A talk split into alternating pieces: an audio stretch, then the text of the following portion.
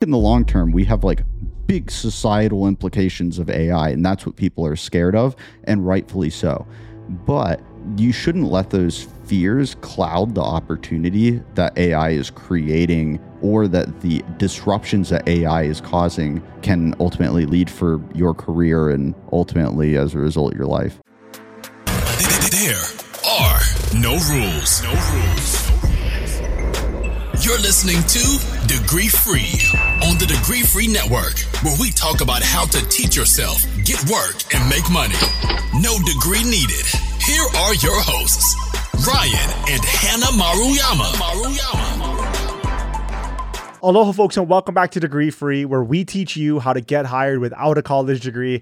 I am your host, Ryan Maruyama. Before we get into today's episode, I did have a couple of things for you. If you haven't already, go to degreefree.co forward slash newsletter to sign up for our free weekly newsletter that has different degree free jobs, degree free tips to get hired, and get the work that you want. And also, we created a free community for you that has two free courses that you can take on the five degree free pathways and the seven day get hired challenge to help you get out of the job that you're in and get into the job that you want. You can go to degreefree.co forward slash network to sign up for our free community, the Degree Free Network.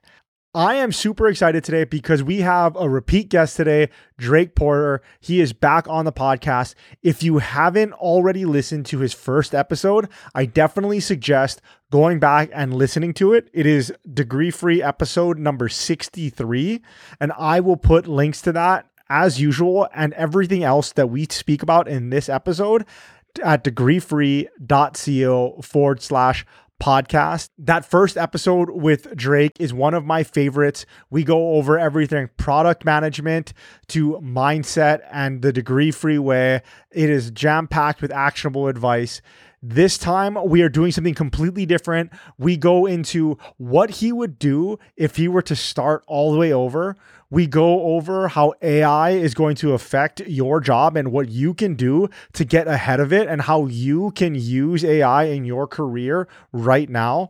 And we go over the tech layoffs and whether or not you should be transitioning your career to tech right now. I know for a lot of people that are listening to this, you're doing something completely different and you're thinking about getting into tech, but you've heard about all of these layoffs and you don't know whether or not you really want to hitch your wagon to it. This episode is for you. Drake is such a wealth of knowledge, and we are so happy to have him back on. If you'd like to connect with Drake, go to his LinkedIn. I will put links to his LinkedIn at the show notes, degreefree.co forward slash podcast. And without any further ado, please enjoy my conversation with Drake Porter. Drake Porter, it is great to have you back on the podcast. You are the first person that is a repeat guest on this podcast because we loved you so much and we had to have you back. Thank you for making the time. Yeah, I'm I'm happy to be back. Uh, honestly, first time around was a really great experience. Uh, got a lot of really good feedback from people, a lot of cool reach outs and questions and everything that came out of it. So, figured it made sense to come back. Yeah, awesome. And for those that are new to the podcast, and I know we have a bunch of new listeners from the first time that you were on, I wanted to just give like a quick 90 second recap of your background. And for those listening, if you didn't hear our first episode, you can go back and listen to it. It is episode 63 with none other than Drake Porter. And I know that number off the top of my head. We are now a hundred episodes in, and I remember episode 63 really well because that is the number one episode that I recommend to my friends and family. And that is saying something, at least for me, because I don't know, when you're once you're doing this like entrepreneur or business thing for long enough, your family and friends can only support you for so much, right? Like they'll do they'll listen to the first thing that you put out in the world or they'll buy your first product, but eventually, like you've been doing it for 7, 8 years, they kind of like they don't listen to this podcast and everything, right? And I don't expect them to, which is totally fine. But I recommend your podcast to them, even though none of them are in the product management space, which is that's what you are. You're a senior product manager at Meta. There is something for everyone on their career journey in that episode. and some from defining what product management is, soft skills, how to think about positioning your career.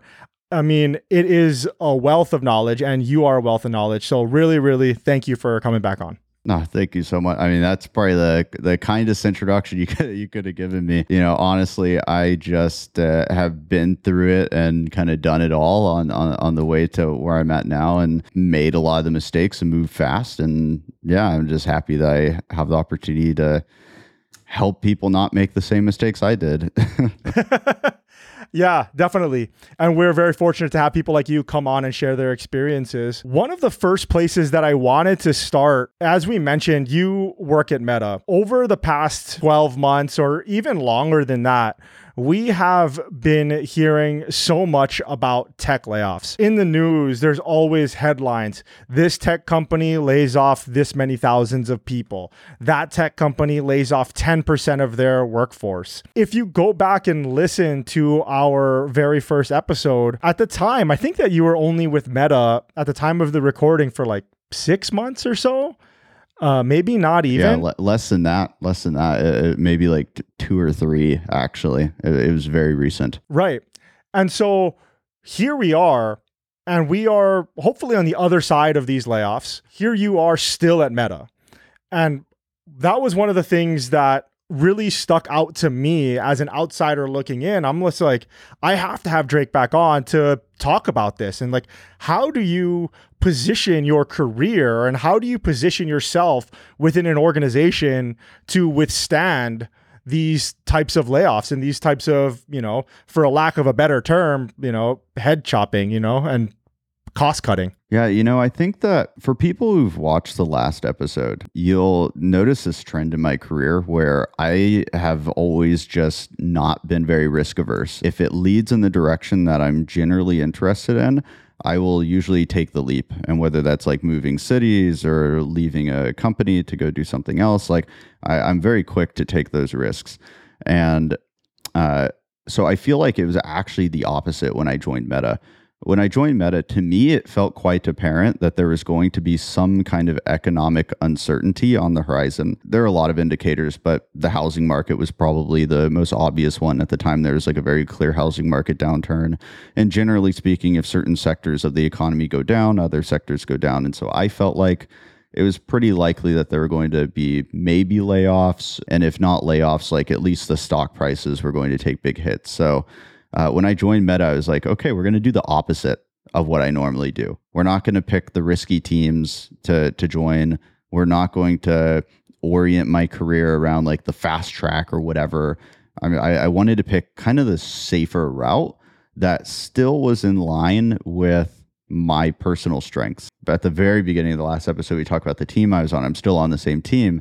Uh, that was a XR security team, and so it's security uh, tooling for both augmented reality and virtual reality devices. And now our team has a different name, but we still focus on the same things. My perspective there was okay, it's you're much less likely to get laid off if you're in security, privacy, anything that makes sure that the company is safe and that users are safe. You're always critical. And so there was definitely a part of me that selected the area I went into because of those concerns. There was also a part of me that was like, well, I don't want to be stuck in like the abyss of security where I'm like only a security product manager for the rest of my life and I can't move and do other things. And so that's where the kind of AR, VR focus came in where it's like let's be at the forefront of a new technology what might be the future of computing platforms if if the bet's right but we're going to be in the safer area of that in security. And so there there was definitely a, a strategy there but i think that that really is reliant on a big theme from the last podcast which was like foresight where every single time especially right after i make a new move I'm really trying to think about what I think the world's going to look like in the next six months to a year. And the bet doesn't have to be right, but even if you're like five to 10% right and you're at least orienting your career or life around that direction, you're going to be way further ahead than everybody else who's basing what they think is going to happen on what has happened the past six months instead of what they think will happen over the next 12. Right, right. And so it's basically just taking the macro view of the situation of whatever situation that you're in and whatever industry that you're in for those people listening positioning your career in a essential role within the company and within the organization Yeah. I, I think a lot of people have this feeling that like, oh, I'm I'm a account manager in, in a sales team. Like I don't need to be the, you know, Wall Street predictor of of all the things that are going to happen in America over the next year. And like you don't have to be that. You know, those aren't necessarily skills relevant to my job at all. But if you even try to to have that outlook it's going to pay like massive returns in your career if you even just like orient towards that line of thinking at all. And and there are plenty of times where the answer isn't that there are going to be layoffs or, or, or that the global economy is going to collapse. A lot of the times you look to the future and it's like, hey, my industry might be impacted by AI or my industry might be impacted by changes to even a company policy like whenever Apple kind of changed their application tracking policies, there were a lot of industries outside of, you know, obviously impacted Facebook, but outside of social media that were heavily impacted by that, where you could just look at those things and just ask yourself the question, how could that possibly impact what I do? And then if you're asking the right questions and understanding the problems the right way, the solutions are usually right there. With the tech layoffs, there are so many people out there that are reading these headlines. They are seeing the quote, blood in the streets. And a lot of people are really worried about transitioning their careers into tech, into technology. And I know that's a broad, broad spectrum, but they see these headlines and they're just like this company lays off this company lays off. And you're sitting here listening to this podcast and you are walking on your way to your serving job right? You're a bartender. You are wrenching underneath a car right now changing oil. As i know some people are literally doing that. I know at least one of my listeners does that. You're like well i am going to dump everything that I am into whatever career change is next, how do I know that I'm not going to get laid off in tech or how can I position my career so that I'm not doing that? Like what are the actionable steps for those people that are in a completely irrelevant or seeming irrelevant, you know, career and trying to make that career change? Yeah, you know, I think that a lot of people are wary and, rightfully so to tech because there was like this perspective right around the time the pandemic hit forward of like, oh, everyone needs to go become a software uh, engineer or a designer or a data scientist or whatever and work from home and make their hundreds of thousands of dollars. And and that's what everyone did. Like everybody and their mom went to a, a, some coding boot camp you know and came out and and and you know made made some career jump. And I, I think the truth is that in reality the pandemic hit and it changed the world and we were all at home and we were all using technology more than we ever had because that's all we could do. And that resulted in massive profits for tech companies. And those massive profits skyrocketed stock. And the truth is that I think as humans in general, we do this, but especially in, in the private sector, we tend to overshoot. And I think that a lot of tech companies overshot. I think that uh, they're growing very rapidly. There's this heavy demand to compete for talent. And I think that they overshot and they knew that they overshot. And the economy was reeling back. People went back to work. They stopped using tech as much. Advertisements stopped performing as well. Companies had less money, and so they could spend less on advertising, which further hurts a lot of the tech companies since most are sustained in some part by advertising. You take all of that together, and there's going to be a rebound, and the rebound were the layoffs. I think when you look at the core of technology as a sector, that's where you you can kind of find some confidence again. If I wanted to make water bottles, compete in the water bottle industry, I would have to go a know how to design. I would have to go spend tons of money on finding suppliers and you know storing them and shipping them and marketing them and all that.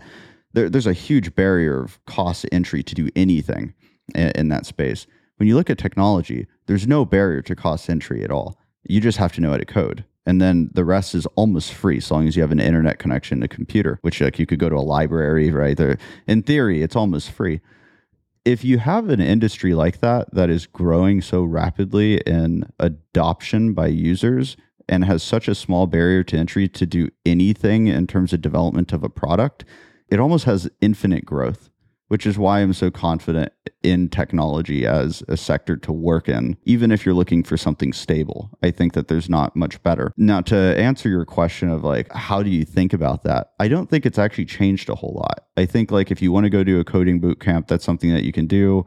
Um, I think that if you want to go and just launch a whole bunch of mini projects and slowly build up, um, that's something you can do as well. In fact, I think now is probably the best time ever to do that because the tech companies are reeling, sure, but like Meta's already started hiring again, as have a lot of the other tech companies.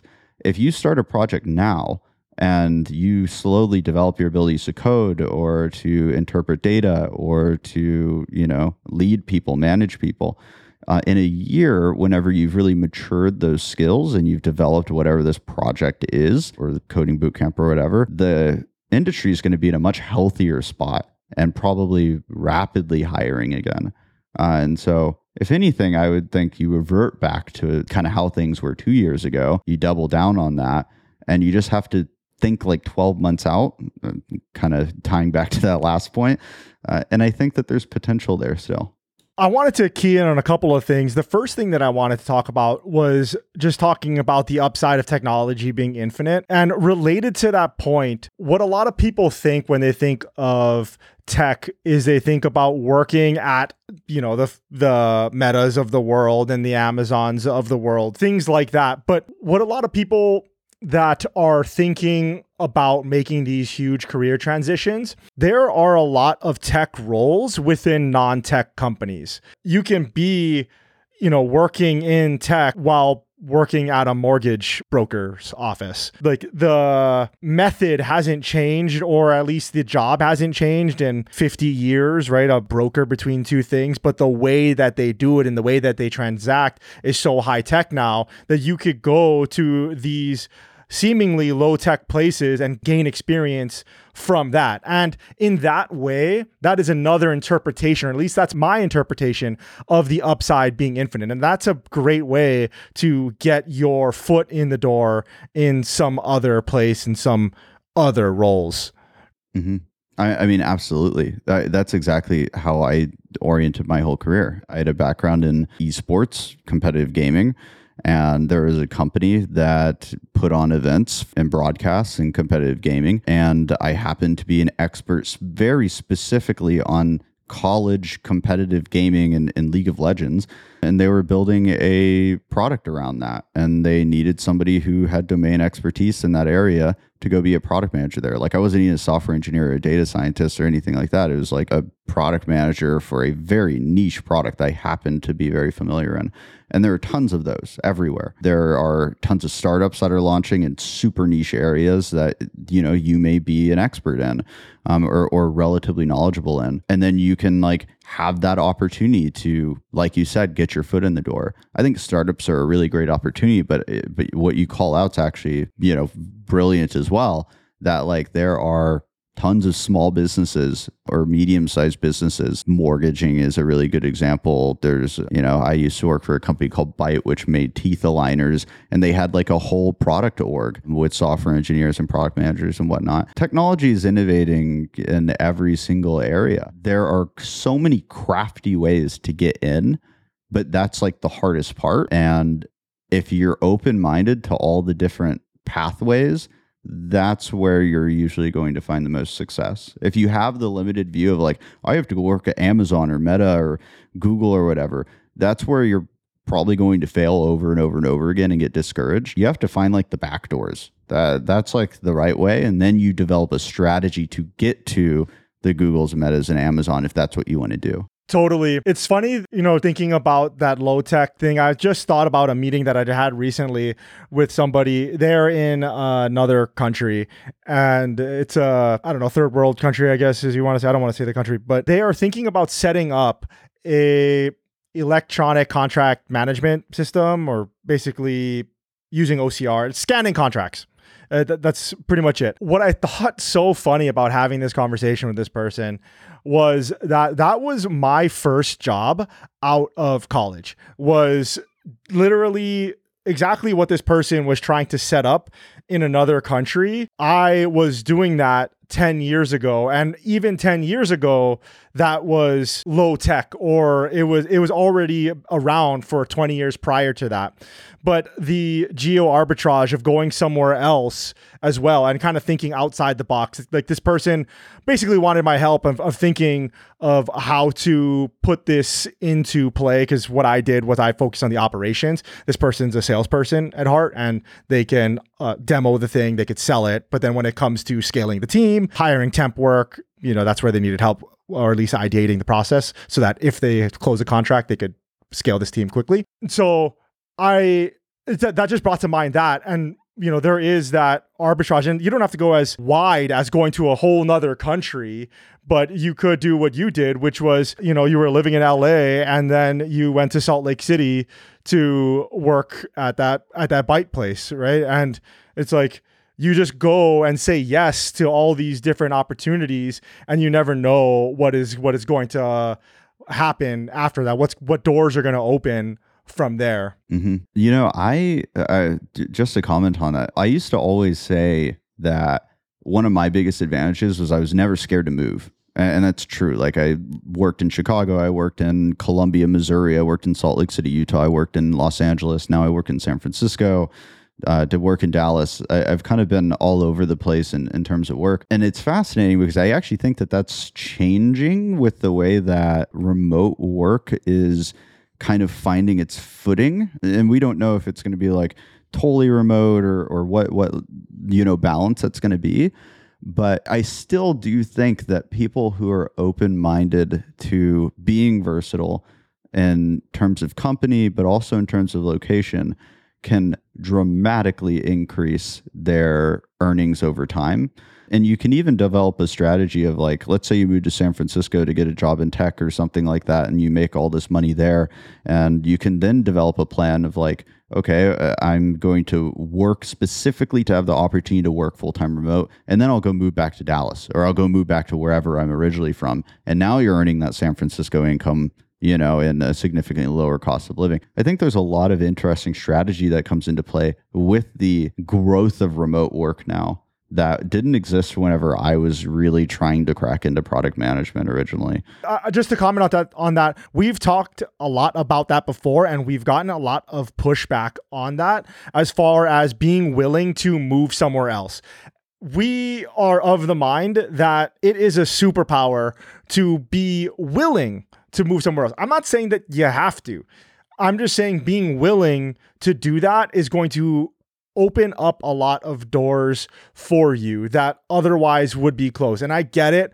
Everybody has different priorities in life and everybody has different things that they care about and different things that they're dealing with. Maybe you have kids and maybe they're in a great school and they have friends and you don't want to take them out. All I'm saying is that the people that are willing to do it and then when they have those opportunities, they jump on it. Those people are going to a lot of the times see outsized returns as you were saying the way that i think about it and i equate it especially if you're thinking about college in the lens of the degree free mindset and what this whole thing is about is so many people are willing to go and do 4 years somewhere else that they've never been before right like you're you're willing to go over in god knows where college in the middle of nowhere but you're not willing to do the same thing for your career, which to me is just lack of. I it's bonkers. I, I don't know what I don't know how else to say. The last thing I wanted to say and bring up about what you were talking about earlier is the layoffs. I think that you are dead on with the things were good right prior to the pandemic things were going really well and these teams inflated to you know a large size and eventually when things do that there's a scaling problem or you know if revenue gets cut something's got to get cut and here we are we actually covered something like this on a previous episode where amazon hired or conditionally hired a bunch of college grads but then ended up paying them like $13,000 to not work for them for like a year like they deferred. They were just like, you know what, guys, uh, we're gonna defer your your onboarding. If you take this, if you take this little package and you come back, and then we'll we'll we'll see what's up. I think that was like six months ago. And I'll link to that episode that we did for those listeners in the show notes, degreefree.co slash podcast.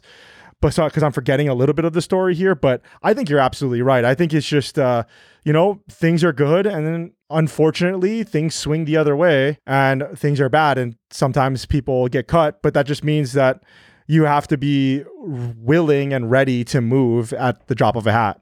Mm-hmm.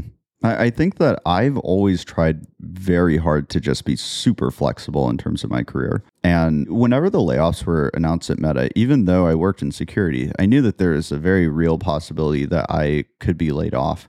And I had very, very low levels of anxiety around that actually. Like our first round of layoffs, I'm pretty sure was just like basically randomized. And the possibility there was just I don't remember what the exact percentage of employees were, but let's say it was around 10% because it, it was, you know, plus or minus some some percentage points there. That means that there is like a 10% chance that that I'd be without a job. And I wasn't particularly terrified just because I've been laid off two times prior and every single time I got a better role, but also because I've always had an understanding of like what is the plan B. I don't put a lot of like effort into plan B because I think that takes away from plan A. But um, to to have that there is, is helpful. And my plan B is just the same advice I give everybody. My plan B was that okay, I'll go to a startup and try and become a chief of staff at a startup, and like sure, I'll probably never be a product manager again, but that's going to launch me into another direction of my career that has potentially higher upsides. And so if I'm forced to take this risk, I'm going to turn this into like a gamble that benefits me even more. And I think that that's like a good outlook to have for a lot of people. If I was like on a sales team or something like that, and there's a possibility I'm going to get laid off, the way I would think about this is like, okay, well, if I'm going to get laid off, I'm going to go to a startup and do sales there and make it part of my pitch that I can work towards another role at this startup that I would prefer to have. I think having that contingency plan helps a lot with that being said, like I don't have kids, you know, like there there are a lot of things that I'm not responsible for that allows me to take these risks and that's a privilege. And I think people who have that privilege should really lean on that whenever they're in those positions of uncertainty. But with that being said, I, I, I think that it's very helpful to kind of always have that, you know, if if anything hits the fan, like here's a diversion path where things end up better. Or worst case scenario, they end up the same or slightly worse. But uh, th- that was kind of like my how I was treading the waters during that that uh, layoff uncertainty period. This is a perfect segue to we were texting to set this second round up and we were talking about things that we could talk about on the podcast and one of the things that I keyed in on was you were talking about if you had to go back and be 15 years old again and make a plan and execute a plan that you would do it differently. And so I would love to know what would that plan be now if you were to have to start all the way over. It, it's a really hard one because I actually do think that the benefit I had was I was still in high school when everybody knew that you had to go to college. Like what I mean is when I was in the ninth grade, like there weren't kids not going to college. Like they all, every kid was going to college. That was like the point of showing up to high school. And I watched a TED talk by Sir Ken Robinson, I believe. It's uh, you know he he he goes and talks about how the education system's broken. And from that point on i was like oh this is just useless. And and, and then i learned uh, more from sam uh, i think his name's uh, altucher. He he talked a lot about college not being a particular use. And and, that really framed a lot of my choices and so it let me get ahead of everyone else i think that there are a lot of kids now who are choosing not to go to college however at, at the time that i decided not to that was like freaking unheard of. Like every single kid was going to college. So that that was part of my advantage was that I, I decided to do that when other people weren't. I mean, I still would make the same decision now. I, I wouldn't go to college uh, if I were to start over, and if I did, I would do, I would do it as cheaply as humanly possible. Like two years community college, I would go to a state uh, university, and I would only get a degree in something that like absolutely requires me to have a degree in it um, in, in order to you know pursue that. But I I probably wouldn't go to college. I I would pursue it similarly in that I would start with some kind of side project and I would sustain myself economically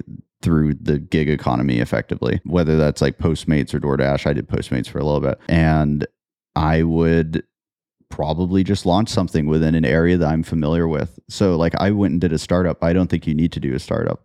I, it, I mentioned our last podcast, like, if you like walking dogs, make an app for it, make a site for it. If you like photography a whole lot, like make uh, some site for your photography that has some kind of useful functionality of some sort. And you don't have to know how to code to do that. Go make a WordPress site or something along those lines. And uh, instead of focusing on the coding of it, focus on like how you use data to make decisions around how you're going to change the site or how you're going to take different photos or how you're going to change your posting schedule and take note of like every single one of those things. Basically, I would put more effort into using the project to build the resume instead of using the project to get more opportunities to then build the resume because that's really more more of how I orient it. The truth is, it's highly likely your project will just become profitable. Period, and you'll be able to do that. But if that's not the case, in in any case, you're effectively getting you know the value of years of education or uh, within the period of maybe like a year or something like that. From there, once I've kind of like built up that that resume and that opportunity, I think that there's a lot of value right now in terms of like development of personal skills in that traveling piece. I just would want to get into an opportunity where I am as uncomfortable and challenged as possible. That really depends on kind of what your opportunities are. But like, if it was me, like I'd be in New York or I'd be in San Francisco or LA or London or whatever, like some massive city where I'm going to like really struggle, but the opportunities to meet different people, the opportunities to like develop my communication skills and things like that. I think that's actually going to very much be important in the next generation of workers. Maybe it's the COVID thing. Everybody's stuck at home uh, generally i've definitely generally i've definitely seen a degradation of communication and social skills within the workplace over the past couple of years. And i think that putting yourself in those situations in those environments where you're really challenged in that particular area whenever ai is coming in and doing so many other areas of your job so effectively i think that's a bet that i would take even if you like went into sales or something like that like anything that's really going to allow you to be able to communicate with other people influence people negotiate effectively make people you know get on board with your ideas and you don't have to be an extrovert to do that that's what i would really focus on orienting my skill set around right now it's awesome that you brought up Altucher. James Altucher, for those people listening, uh, the James Altucher show, he runs that we've had his wife uh, Robin Altucher on the podcast, and his his uh, producer and engineer uh, Jay Yao on the podcast as well. We've been lucky enough to Hannah and I to call Jay a friend, and what James Altucher talks about a lot of the times is picking one thing that you're good at and another thing that you're good at and finding the intersection of those two things. And so I will give you a real world example for those people listening. And you did it yourself. In the first episode, you talked about, I think it was Elon Musk or Peter Thiel that said, you know, pick three things that you want to do and change in the world. And one of those things was journalism for you. And then you chose something that you knew a lot about, which is esports. So you took the two things and you, he calls it idea sex.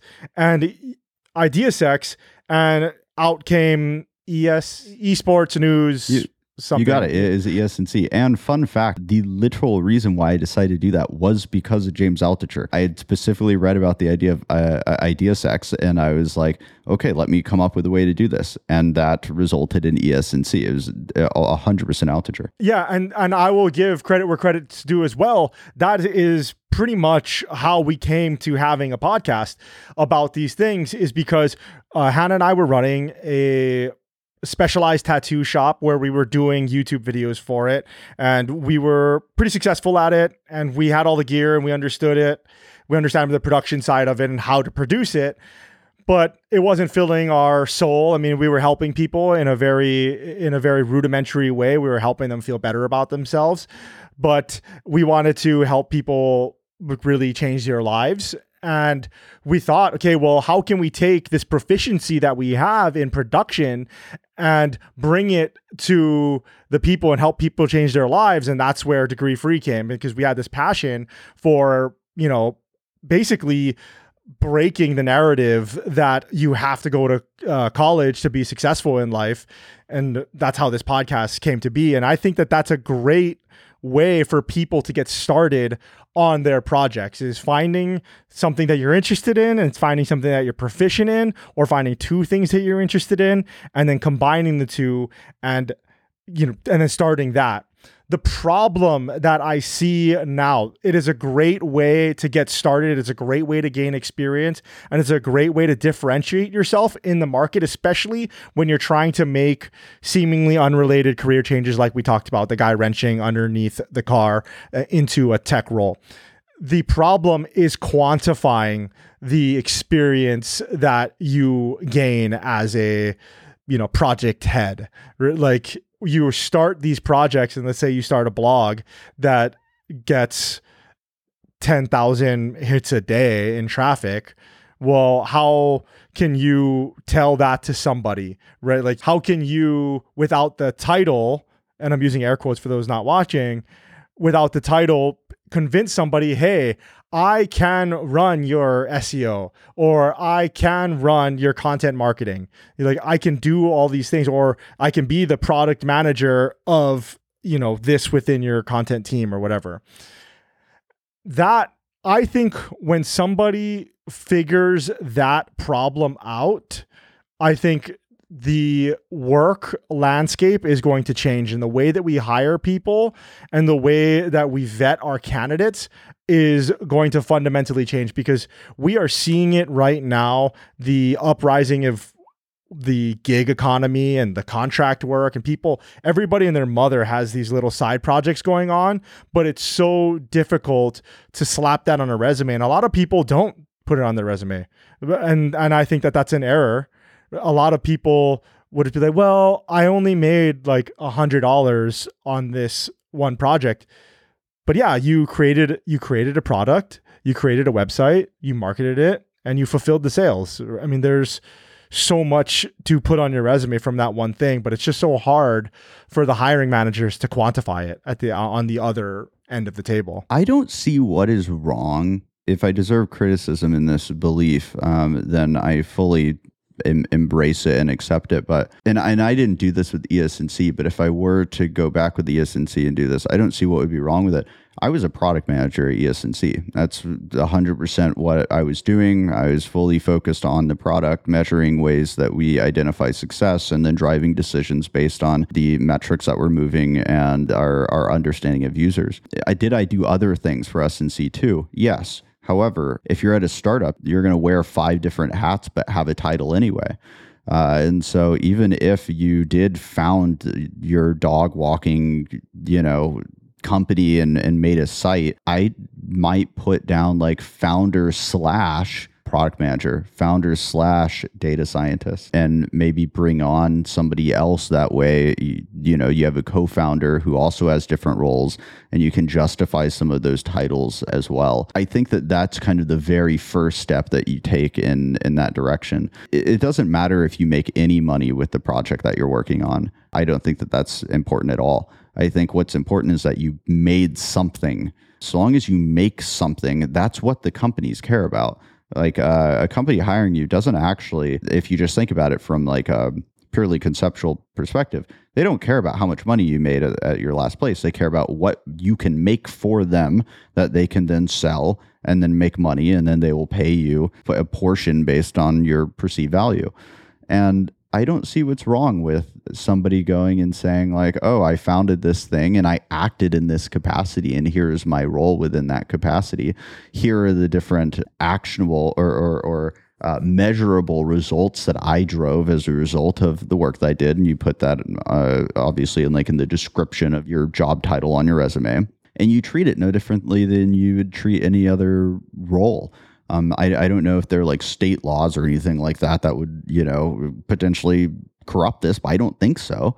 I, I think realistically speaking, you can uh, pitch your career and the work that you've done in in what is accurate, which is based on the title that best describes the work that you're doing.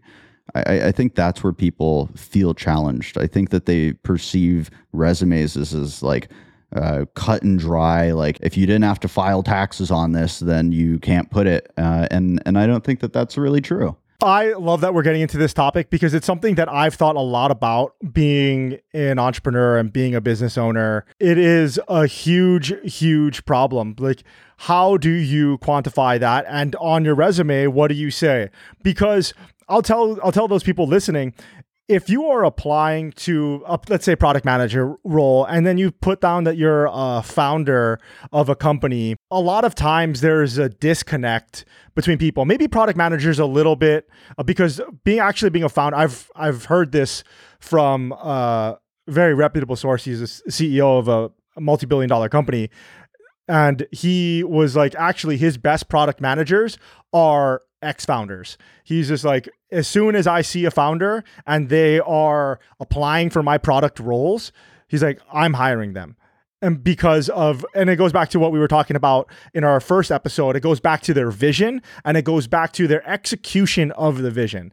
So, okay, that's a poor example, but let's say that you're in sales or you want to do entry level marketing, but you put down that you're a founder of a company and then you're putting down every single thing that you've done in that capacity, in that role. There's a massive disconnect for the person on the hiring side looking at this and there's like, I don't need a founder of a company. I need a marketing associate to come in here and do marketing associate level tasks and work. And in that same vein, I tell people to do exactly what you said. And I don't think there's anything wrong with it. And it's definitely not illegal. Make it easy for that person sitting across the table from you to analyze your resume and say, yes, this is how you can fit into my organization. And here's the value that I can bring in this marketing associate capacity. I will tell you right off the bat, I've talked about on this podcast about my worst interviews,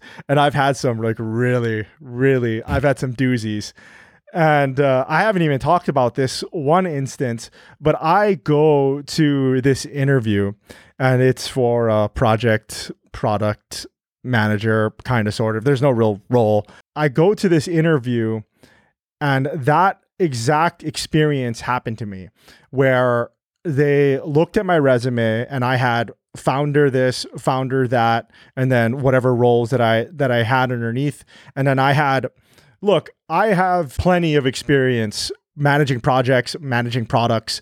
I can work pretty much anywhere. I'm very confident of that. But I didn't make it clear to them what value I could bring in the role because here I am. I'm saying, oh, I brought this company from zero dollars in annual recurring revenue to a hundred and X thousand in annual recurring revenue. And they're like, that's freaking great.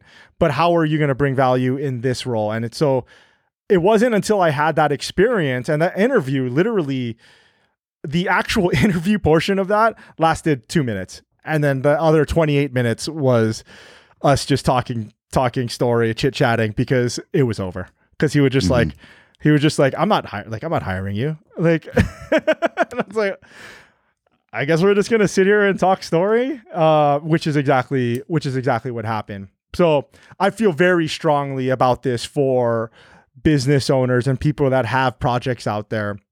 And it's something that i definitely want to get into. I have some product ideas of how I would solve this, and and it's in the pipeline for sure. Mm-hmm. You, you know, I think that one of the big mistakes I made. So I, I have like 80 different versions of various resumes on my computer, uh, just for me like fine tuning and perfecting it. The biggest mistake I made was you, you have to realize that uh, hiring managers they don't understand like the context behind a lot of the results that you provide them that you drove. So, you know, there, there's like levels to the resume, right? The first thing is you put like what you did, right? But um, in terms of just like basic responsibilities, that's not very good. You, you really should put what you did and how that impacted the organization that you worked for. And so it's like I was a sales associate at Abercrombie. Um, I pitched some new idea to uh, my team lead, which led to an increase in foot traffic of this area by X percent or something like that. That's good because the increase in foot traffic, like you can give it a percentage. The bad data point that you can give is I drove sales of this much dollars. And it's like, okay, well, are you, you know, Goldman Sachs or is your company, you know, two guys in in a closet, you know, working on a really small project? Like the they don't know that dollar amount and they don't know the value behind that dollar amount. What I think would be ideal is if you could even give more context of like team had uh been performing in this way for X number of halves. I came in with this idea, which caused that performance to have this kind of change. That way, you're giving context, you're giving your position in that context, how you were able to change it, and then the result that you provided. Uh, once I pivoted my resume around that kind of framework, I seriously went from zero responses, regardless of the hundreds of applications I was submitting, to like I would submit 50 and I would get like maybe two responses. and, but like that two responses is the difference between making no money because I was laid off and making like a hundred thousand dollars. And so it makes a really big difference. But I think it's hard because we're not taught these things in school. Uh, you, you you don't know how to present information the right way. But whenever you like really sit down and spend the hours on your resume to to make those adjustments and tell the right story the right way with the right title to represent the work that you've done you really can take one little project and pitch that the right way to i mean frankly to like change your life. I mean that that's what it did for me yeah, as far as not being taught this stuff in school, it's definitely not. We are not taught to be job seekers, even though it's such an important part of what every one of us does. In the society of which we live in now, this you know capitalist society, you need to exchange your value for money in some in some way, whether that's being a founder of a company, whether that's being an employee of a company. In some way, you exchange your effort for money and then you change that money for other things in your life. And we are not taught that very, very critical skill of selling ourselves to these companies. And it's really at our own detriment. And so here we are, you know, a lot of people that are listening to this, they're in their 20s or they're in their 30s and they're just like, I've never heard any of this before. And that's something that I think is going to change. And I think it's going to change with the advent of AI. I think with machine learning and with AI, there's a spectrum that's going to happen that it's going to be really shifting where eventually we are not going to have to apply to jobs or at least the ideal experience is that we wouldn't have to apply to jobs. We would just be like, yeah, I'm ready to find work and everything lives in your, your cloud profile and the matching gets so good on the back end that you just toggle a button and you just say, yeah, open to work and all of a sudden you just get an inflow of hey how does uh, next week tuesday at six o'clock work for an interview for this role? Here are the details. And then you just say yes or no to that. That's what i think is down the road but until that happens these are really crucial skills that you have to learn. Mm-hmm.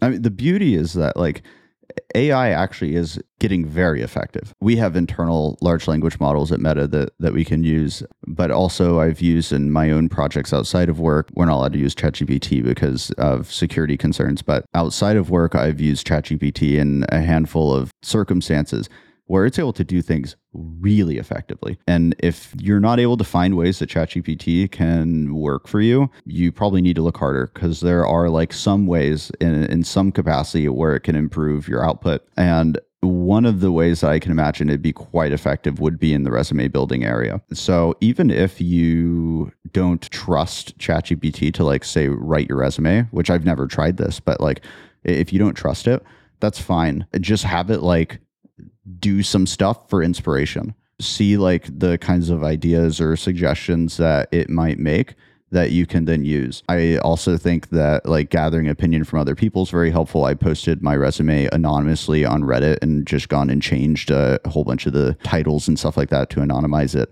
I've posted that onto the product management subreddit many times like 10 plus times so many times that it started they started like blocking and banning me and stuff like that. I had to like make new accounts and spam. but yeah I, I, was like ruthlessly committed to like perfecting that resume and using every single tool that i had.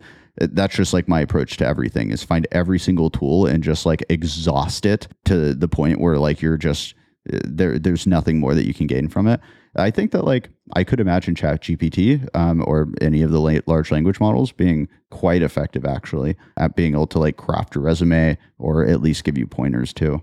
Yeah, totally. We did an entire episode on using ChatGPT. For those listening, you can go back and listen to it. It's like 14 tips to use ChatGPT in your job search. And one of the tips was exactly that. Instead of having it write the complete resume for you, and you could totally do that, but instead you could have it ingest your resume, you know, and then just be like, word this differently. And I have prompts for everybody listening to this, degreefree.co forward slash podcast uh, where you can do this and you could just be like every bullet point, make it an action, make it an action word. Uh, don't make the sentences longer than eight eight words. You know, I mean, you can just go as granular or as ungranular as you want, and it really is amazing what these things can do. With you working at a large tech company, I would love to get your thoughts on where AI is going and how it's going to affect labor and the jobs. And so I'll just give you, while you think about your answer, I'll just give you something that we've talked about before on this podcast, which is I'm not sure how many jobs AI is going to take over, at least not in the short term. But it is very obvious that AI and large language models are going to get integrated in almost every industry if it's not already being integrated in in every industry and we are going to have to learn how to utilize these things to further our careers. My honest opinion is that I, I, believe that AI is going to change everything. And whenever I ask myself this question of like, can take my job, for example, could AI do my job and how many steps away are we from that? I don't think we're actually that far. I, I think that simply because of the innate errors of uh, large language models and, and how they function today, for the foreseeable future, there will be a need for some kind of human review. You know, you see the examples uh, in the near term of like the lawyer who used ChatGPT and then it like invented fake citations um, as like an example there. That's not a prominent occurrence, but it does happen. And what most people will say in response to that example is, oh, well, the models will get better. And I agree with them. The models will get better and they won't make those mistakes. But simply because of the how futile error is in a lot of companies, there will still be need for some human review. Do I actually believe that AI will replace my job in the near term? No. And that's simply because of how poorly large companies are at integrating new systems. I think it's highly unlikely that they would actually be able to just here's our product manager AI that can go and talk to all the engineers, that can go and coordinate with all these teams, that can negotiate on OKRs, and that, that stands for uh, objectives and key results. Is kind of like our plans for the half. I, I, I don't think that they'd be able to integrate that in time. There will be entire roles of the, within the economy that I think disappear. I can imagine that like the legal sector will be impacted significantly. Uh, copywriters will be impacted significantly. I think there are areas in marketing that will be impacted. I think that we could even see areas in data science that uh, will likely be impacted as well. And sure, software engineering will get easier, but because the software engineer can use AI as a tool to pump out more software, I don't actually think that software engineering will be impacted um, as heavily. With that being said, I do think that Sam Altman, uh, he's the CEO of, of OpenAI, the um, company that made ChatGPT. I, I do think that he's accurate in his belief that there are going to be new roles created as a result of AI. That's where I think that what people can do today to equip themselves is use new technology. You don't have to use ChatGPT to do your entire job. But if you're at least familiar with what the emerging trends are, what what the new the newest things are, you don't have to be on like the cutting edge of the newest AI tools because there's a new one every two hours. But um, you can be relatively knowledgeable on what the big ones are, what the direction is that that industry is heading in. And so whenever those new roles become apparent, you can like have the opportunity to pivot faster so that whenever all the 18 year olds who are the earliest adopters are coming into the workplace and doing these new roles, you can also compete because A, you have the context of how it got there and you actually know how to use whatever these tools or, or new roles require you to, to understand. You know, it's so funny I think about Twitter, Facebook, any type of social media that curates your feed for you. I think about my own feed and how prevalent I think that AI is because if you look at the things that I look at, it's pretty much all like AI this. Here's like 10 different AI tools uh, to use, and here's how people are using AI to uh, make more money or to uh, get ahead in their job search, so on and so forth. And so I think that the use of AI is prevalent and widespread, but really, I read a stat that only like 14% of people have ever logged in to uh, 14% of Americans have ever logged into, you know, ChatGPT and OpenAI. The market penetration, while it was very quick, I mean, I don't think there's been an app that's been quicker, but it is fast, but it's still a minority of people and you are not late, right? Like if you're listening to this, you're not late to the party and to pivot your career and you don't have to pivot your pre- career wholly, but exactly what what you were talking about, which is just learning these bigger things and how utilizing these types of things. And ChatGPT is a good example of how you can get these different prompts to spit out what you need it to spit out, whether it's you know Excel formulas or whether it's a little bit of uh, data analytics or a little bit of say you run. Uh, WordPress site and you're just like, I need to write a plugin of how to do this and just learning how to get ChatGPT to do that for you. Those are the skills that you're going to need in the future. Mm-hmm.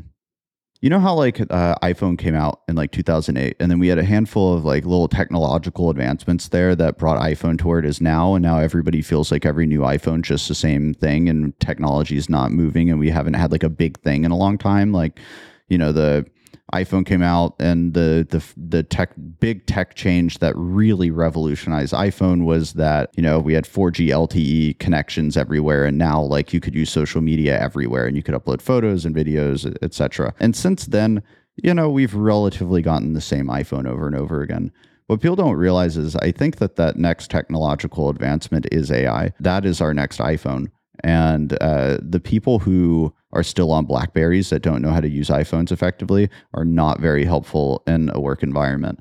And so there is, to me, a level of urgency to become literate um, in these things.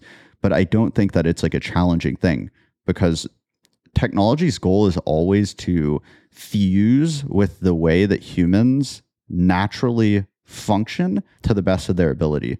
Like, whenever you develop physical products, they have to work in the physical world. So you have limitations.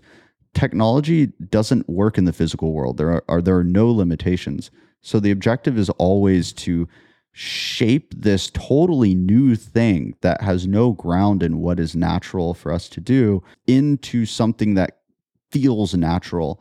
And the large language models and most of these AI tools are actually fairly natural to use. ChatGPT could have a better user interface and whatnot, but when you talk to this thing, it always gives you something back. And you can get better and better things to, to output from it, but you can always use it in some way. You can always play with it in some way. And that's where I think most people feel intimidated is they think AI and they think of the other technological things that are hard for them to learn. They don't want to learn Python because Python doesn't come intuitive. But like most of these AI tools actually are quite intuitive.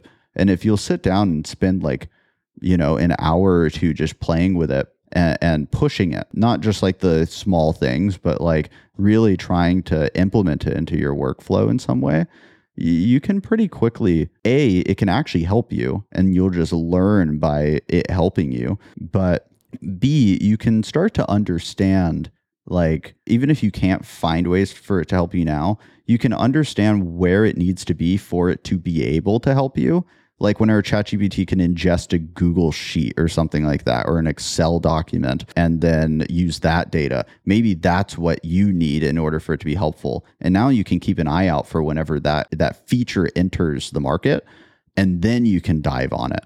But it's just helpful to understand because I, I really do think that this is going to have a, a much bigger impact in a much shorter period of time than people realize, and they're just more intimidated by it than they actually need to be. Totally, totally. And talking about what Sam Altman was talking about with, you know, this is going to, sure, it's, it might eliminate some jobs, but it's going to create other jobs elsewhere. I like to think about the ATM, the automated teller machine. And I actually learned this from James Altucher. We talked about the James Altucher show. He was talking about when the ATM first came out, all of the tellers thought that their jobs were going to go away. But in reality, what happened was that it became cheaper and cheaper for branches to be open because they could outsource a lot of their customer service to this automated teller machine. So actually there's more tellers now than there ever was before because it's been so cheap. It was so cheap to open up these branches. I know I've talked about this story before on on this show for those listening but for those that have never heard this before i think that that is very similar to what's going to happen is that you're going to see the second order effects that we can't predict. Like i personally thinking of that i i just see the first order effect of yeah yeah absolutely. Atms are going to take your job. Definitely 100% but i never could have predicted oh but the unit economics are such that we can open up more branches so that actually means that we have more tellers and we're employing more people than ever before and it's not going to be exactly the same because maybe the teller gets completely gone but maybe but there are going to be more opportunities in different fields that we can't even think of right now mm-hmm. I think that there are kind of these right? There are stages to thought that, that you can follow here. What what we like to do is focus on how the AI is going to be able to do what we do. But what we don't focus on is what is the actual output or production increase that occurs there. That's like the root of I think what you're what you bring up with like the ATM example is you're focused on the fact that oh the ATM can do the work that the tellers do, but we don't realize the ATM increases productivity to such a, a degree with such limited cost um, that it actually opens opportunity. And I think that AI will definitely do that. Um, the question is, uh, you know, what will the results be? And I think you're spot on in saying we just don't know. And so instead of preparing yourself and, and, trying to think 12 months out in terms of like what's the world going to look like in that way. You just have to be able to be like very flexible and take it like on a day-to-day basis. That's where i think the most practical thing instead of sitting here reading hacker news and trying to figure out the latest ai trends like just use it. Most of the technology that i understand today is because i grew up with computers I, I had my first computer when I was four, and then I just like used them my entire life. And so I just kind of know how they work. Like if I didn't play StarCraft competitively, I would not be working at Meta today. It's just true. And so I think like play with the AI. I use it on a day to day basis. The I went to Seattle and lost my wallet and I didn't know what hotels I needed to call or like what the hotel customer service line was to make sure that I could even get a hotel without an ID. The I didn't know who to call from the different airports to try and figure out where I lost it. I didn't know all that stuff. So I just asked ChatGPT to make me a list of all the different things that I needed to do in the next hour to make sure I don't like ruin my life. And it did.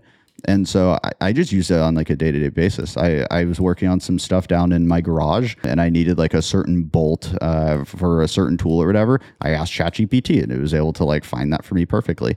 I, I think that like the tiny little examples on a day to day, instead of like going down the Google rabbit hole trying to find answers, just like pull up ChatGPT and see if that can find the solution for you. And as you integrate it more and more in your life, it's just going to become a technology that you understand in the long term. Absolutely. Absolutely. And I don't want to take up your whole day, but I did want to say something to what you're talking about, about using it every day. For an example, in my own life, I did something very similar. I've been trying to lose weight. I've been trying to work out every day and, you know, try to optimize that portion of my life. One of the things that I was really struggling with is I was getting out into my garage and actually working out, but I was struggling with defining a program and I just didn't want to go through the headache of like trying to Google bodybuilding.com, all these different things. And so I went to ChatGPT and I just literally told it, I said, here's the equipment that I have. I want to do a workout every single day, seven days a week, come up with a plan. I don't want it to take more than an hour. And my prompt was like two paragraphs long, but then it spit out a exercise plan. And I was just like, perfect. This is this is awesome. And then I had to tweak it a little bit, but I mean it gave me the bare bones of like what I needed to do. And so now uh, when I go down into my garage every day and work out. I don't have to like think about it, and I just ChatGPT said to do this. Perfect. We're we're just going to do that today. Something that just like came to mind in in this conversation is that like what what I'd like people to take away from like this conversation is that I think that the world is going to change very rapidly because of this technology, and that's scary for people. But I think if you also look at like you look at all the tech workers who are, are making a ton more money you know i'm like the best example of that i think. You know a couple years ago i was making $65000 a year and now i make significantly more than that. It's absolutely changed my life. That came because of change. We had a global pandemic that absolutely re- revolutionized the entire technology industry in the direction that it was going in and i was able to like hop on board that and there are tens of thousands if not hundreds of thousands of people who've also done so and i think that that's what's going to happen with ai too and so, really, instead of viewing this as like a scary thing, it's like you wherever you are, you're probably not where you want to be. I think that that's just like a trend with humans. This isn't necessarily just an opportunity for your life to be disrupted. It's an opportunity for your life to be disrupted positively. Like it's an opportunity. And I think that if more people view it that way, like I think that's a really good takeaway. Like sit down and create a plan to just like for your career, the direction that you want to go in. And it doesn't need to incorporate AI at all. It's just that AI is going to change the game so much that if you just have a plan or a direction where, like, I'm going to, you know, start this project or I'm going to apply to these jobs or whatever, like, if you get any degree of change and you are flexible with it, odds are it, I actually think it will benefit you short to medium term. I think in the long term, we have like big societal implications of AI, and that's what people are scared of, and rightfully so. But you shouldn't let those fears cloud the opportunity that AI is creating or that the disruptions that AI is causing can ultimately lead to you or, or, or, lead for your career and ultimately as a result your life. Last question. Drake, you have a really awesome setup now. When are you starting your own podcast? And for those not uh, only listening and not watching, go to YouTube and uh, check out Drake's setup. It looks sick. When is uh, when are you starting your own podcast? Uh, well, I we actually do have a little an internal podcast I've been working on at Meta that uh, we were actually supposed to have our first episode shot this week. It'll be shot next week, but that's not um, for external viewing. I will say I love these conversations. I really do. I I, I love to talk about the uh, the state of the world and technology and change and opportunity. And who knows, maybe at some point I'll uh, come around to that, or I'd really like to. I think that I just have to find like the right angle. I have to, I have to find what makes sense, what, what people want. But this is just such a good method of conversation, I think. Yeah, totally. You know, it's funny. I've heard a lot of people uh, that are guests on other people's podcasts talk about it and whenever asked that question, a lot of them say that, that they don't have their own podcast, but they're eternally on other people's podcasts. Is like, why would I start my own when I can just come on yours? and, you, and, you, don't have you, you, don't have to deal with any of the production or the distribution of it all. and uh, and uh, there's some wisdom in in uh, in those words because production is uh, it can be a bitch sometimes. But yes, I am very grateful to have people like yourself come on and share your knowledge and be so giving of your time because I mean, you don't get compensated for this. I you know, so and you're just giving of your time and of your knowledge and thank you so much for those people that want to get in touch with you that want to see that you're doing how can they get in touch uh, yeah i mean same as last time feel free to reach out to me on linkedin uh, i don't have much of a social presence in general but yeah, I think my LinkedIn's something like Drake on product or something along those lines. Uh, or you just look up Drake Porter and, and, and find me. And um, I've I responded to and talked to a whole bunch of people uh, who viewed the last episode, and I'll do my best to to get back to everybody who who checks out this one. But yeah, I, I'm just super grateful that you you know you let me come back on again and and go through and have this conversation in such a crazy time in the industry yeah, I hope that people are able to find find some value in all this and and reach out and, and ask questions. How was that episode? I know every time I talk to Drake, I learn a ton, and I hope that you did too. Once again, show notes for everything that we talked about, links for everything that we talked about can be found at degreefree.co forward slash podcast. You can connect with Drake on LinkedIn, and I'll put a link to his LinkedIn there and before you take off, if you haven't already, if you'd like to receive an email every week that has different degree free jobs, degree free tips, and how you can get the job that you want, get the work that you want, go to degreefree.co forward slash newsletter to sign up for a free weekly newsletter. And if you want to join a community of like minded people just like yourself, trying to get ahead in their careers and reach career success, whatever that means to you, go to degreefree.co forward slash network to sign up for the degree free network network. It's free to sign up. There's a couple of free courses in there that you can take if you do not know where to start and you want to learn how to become an effective job seeker and get the job that you want. And that's pretty much it for this week. Until next time, guys, aloha.